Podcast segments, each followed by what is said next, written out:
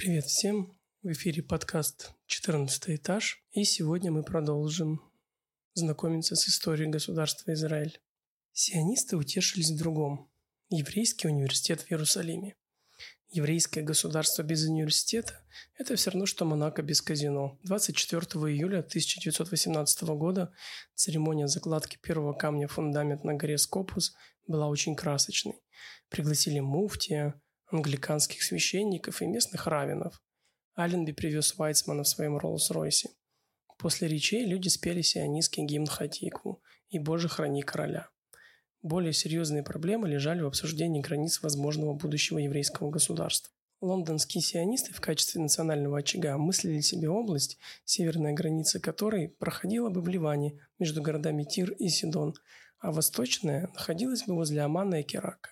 Так все голландские высоты, оба берега реки Иордан и Акаба возле Илата оказывались в пределах этого образования. Жаботинские его сторонники полагали, что еврейским государством должна стать вся подмандатная Палестина от Средиземного моря до Ирака, но без ливанской территории. Англичане же решали свои отношения с военными союзниками. В результате голландские высоты были отданы в 1923 году французскому мандату в Сирии – еще раньше, в 21 году, эмир Абдалла, в русских источниках часто Абдулла, из рода хашемитов, получил из рук министра по делам колонии Уинстона Черчилля в управлении всю Палестину к востоку от реки Иордан, Трансиорданию. Фейсал же предполагал стать королем в Дамаске. Увы, в июне 20 года генерал Гуру, командующий французскими силами на Ближнем Востоке, уведомил Фейсала, что французский мандат распространяется на Хомс, Алеппо и Дамаск. Фейсал, реалист среди романтиков, все понял и после менее чем пяти месяцев своего управления покинул Сирию и отправился на итальянскую ривьеру. Жители Дамаска оказали французам сопротивление, но устоять перед бомбежками они не смогли. Фейсал же впоследствии утешился троном королевства Ирак. С другой стороны, хоть и урезанная Палестина оказалась в хороших руках. Министр по делам колонии Уинстон Черчилль Посетил ее почти в одно время с Вайцманом и обеспечил финансовое создание палестинской электрической компании.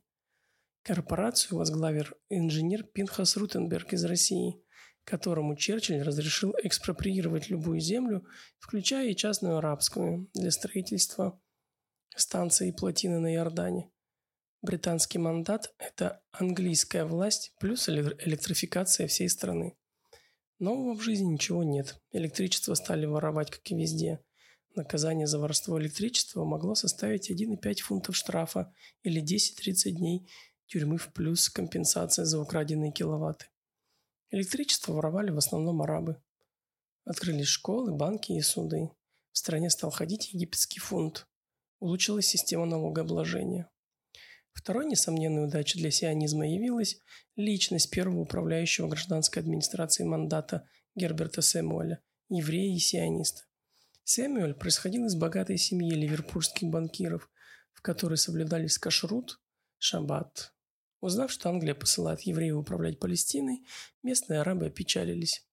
На прощанном приеме в Иерусалиме, устроенном по поводу прекращения действий военной администрации, видный горожанин из христианских арабов Халиль Аль-Сакакини сказал, обращаясь к отбывающим генералам Уотерс, Тейлору и Полсу, Пожалуйста, доведите до сведения Европы, что мы не верим в Европу, мы не уважаем Европу и мы не любим Европу. И это после того, как военная администрация справилась с эпидемиями холеры и тифа, прекратила голод регулярными поставками продовольствия из Египта и обеспечила еврейские и арабские сельские хозяйства семенами и саженцами. Часть арабов, которые служили военной администрации клерками, уволились, чтобы не служить под началом еврея. Англичан это не слишком задело – как выразился фельдмаршал сэр Генри Уолсон, или мы управляем народом, или он управляет нами. А посему всем смирно и держите свое мнение при себе. 50-летний статный Гербер Сэмюэль высадился в Яффа в июне 20 года в белой форме, белом шлеме, пурпурной ленте через плечо и со шпагой на левом бедре. Стоячий воротник расшит золотом, обшлага расшиты золотом, он выглядел очень импозантно и очень колониально – над портом кружился самолет, прозвучал салют из 17 пушек. Арабский мэр Яфа и, я, и еврейский мэр Тель-Авива Дезингов выступили с приветственными речами. Араб вежливо сказал свою речь по-английски. Дизингов обратился на иврите, которого Самуэль не знал. Губернатор вежливо поулыбался, но после, комментируя события в узком кругу, сказал, что Дизенков поступил неправильно. Сионистская комиссия распустила слух, что арабы готовят взорвать поезд с губернатором на пути в Иерусалим, и все путешествие Сэмуэля происходило с большими предосторожностями. В Иерусалиме Сэмюэль написал свой самый знаменитый документ – расписку, полученную от генерал-майора сэра Луиса Джи Болса «Одна Палестина, целиком» и роспись. Случай с Дизингофом заставил Сэмюэля и членов английской администрации задуматься о еврейском национализме. Военные рассказали ему много аналогичных случаев. Городоначальнику Яфа Стерлингу, например, пришел сионистский активист Мордыхай Бен Хилель Акоэн с требованием все административные постановления печатать на трех языках – иврите, английском и арабском. «Так ведь большинство еврейских поселенцев иврита не знает», – возразил Стерлинг.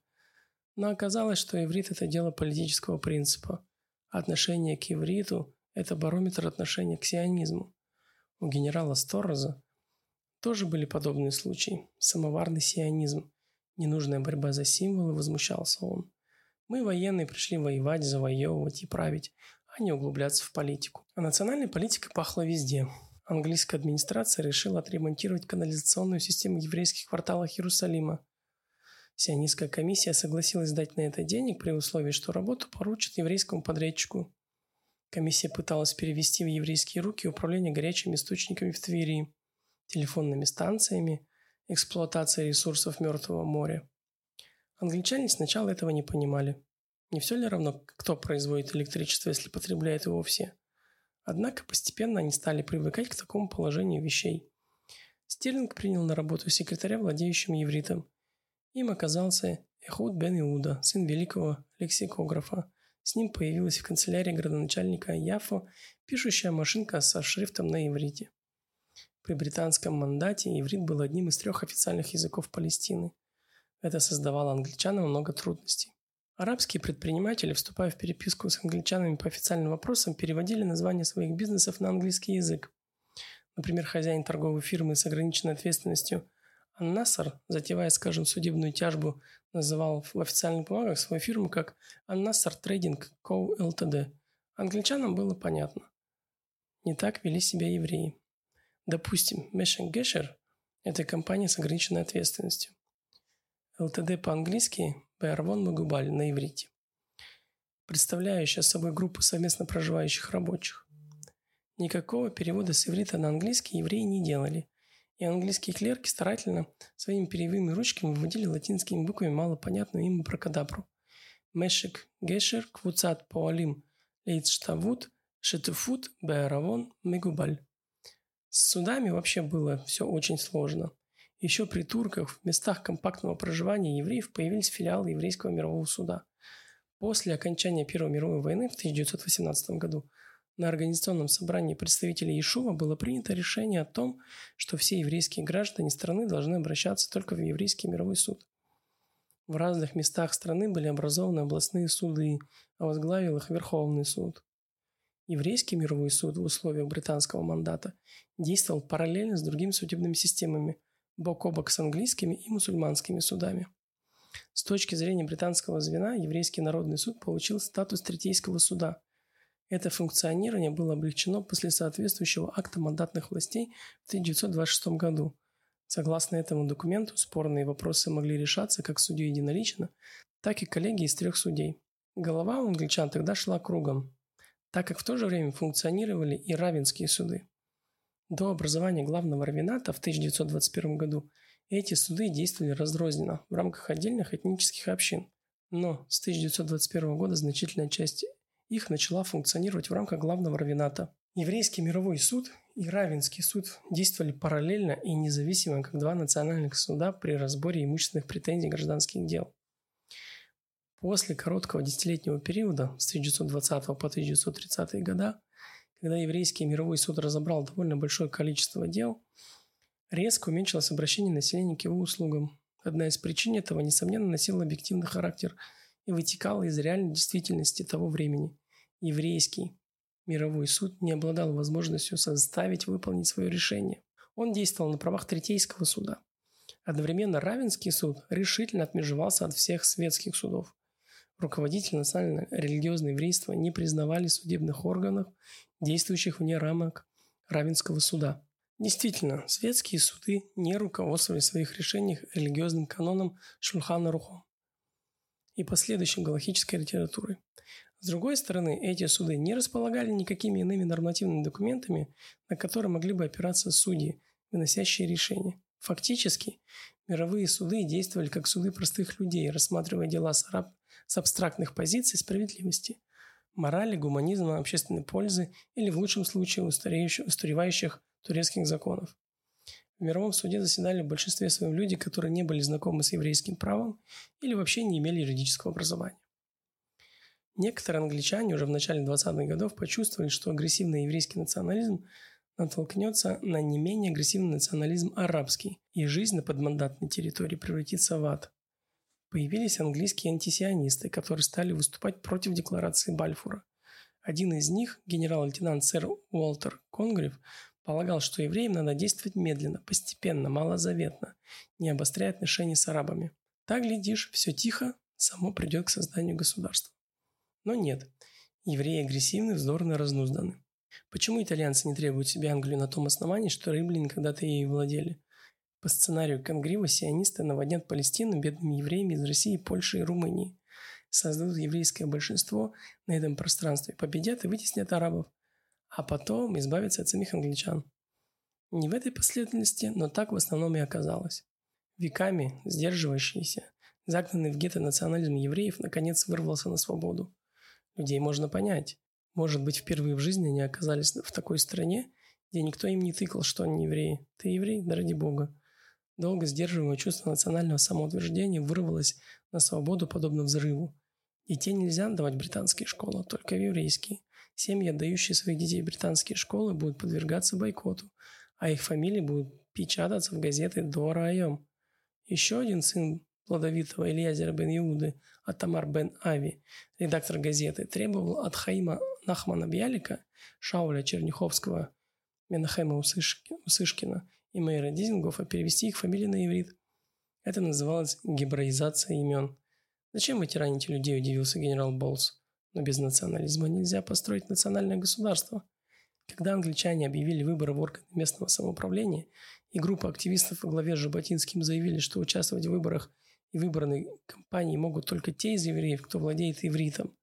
Система учреждений, представлявшая еврейскую общину Ишу в Палестине как автономное образование и пользующаяся признанием английских властей, называлась Кнессет Израиль. В 1920 году как раз состоялись первые всеобщие и пропорциональные выборы в ее основной орган – собрание депутатов Асифат Аннифрихим. И тут евреев прорвало. В выборах приняло участие 70% всех евреев Палестины. Сионистские флаги, синий маген-давид на белом поле стали вывешиваться на улицах. Хатиква звучала на каждом перекрестке. Народ вел себя так, как будто арабов уже нет, а англичане присутствуют в качестве гостей. Боясь возможных беспорядков, англичане запретили вывешивание всех флагов, кроме британского, и исполнение всех гимнов, кроме «Боже, храни короля». Пришлось сионистскому руководству переводить хатику на английский язык, чтобы доказать отсутствие в ней антиарабских куплетов.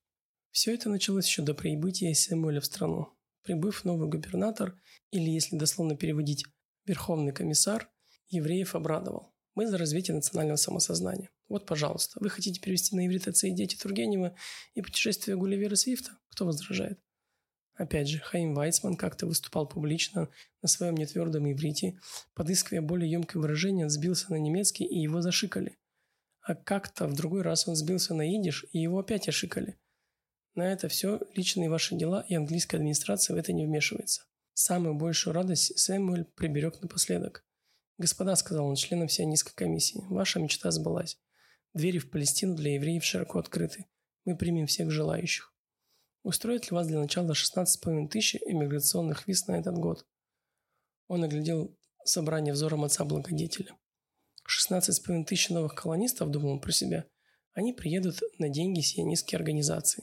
Начнут работать, а подоходный налог-то будет платить английскому правительству. Очень неплохо. Лица вождей сионизма тем временем радостью все не озарялись. Даже наоборот.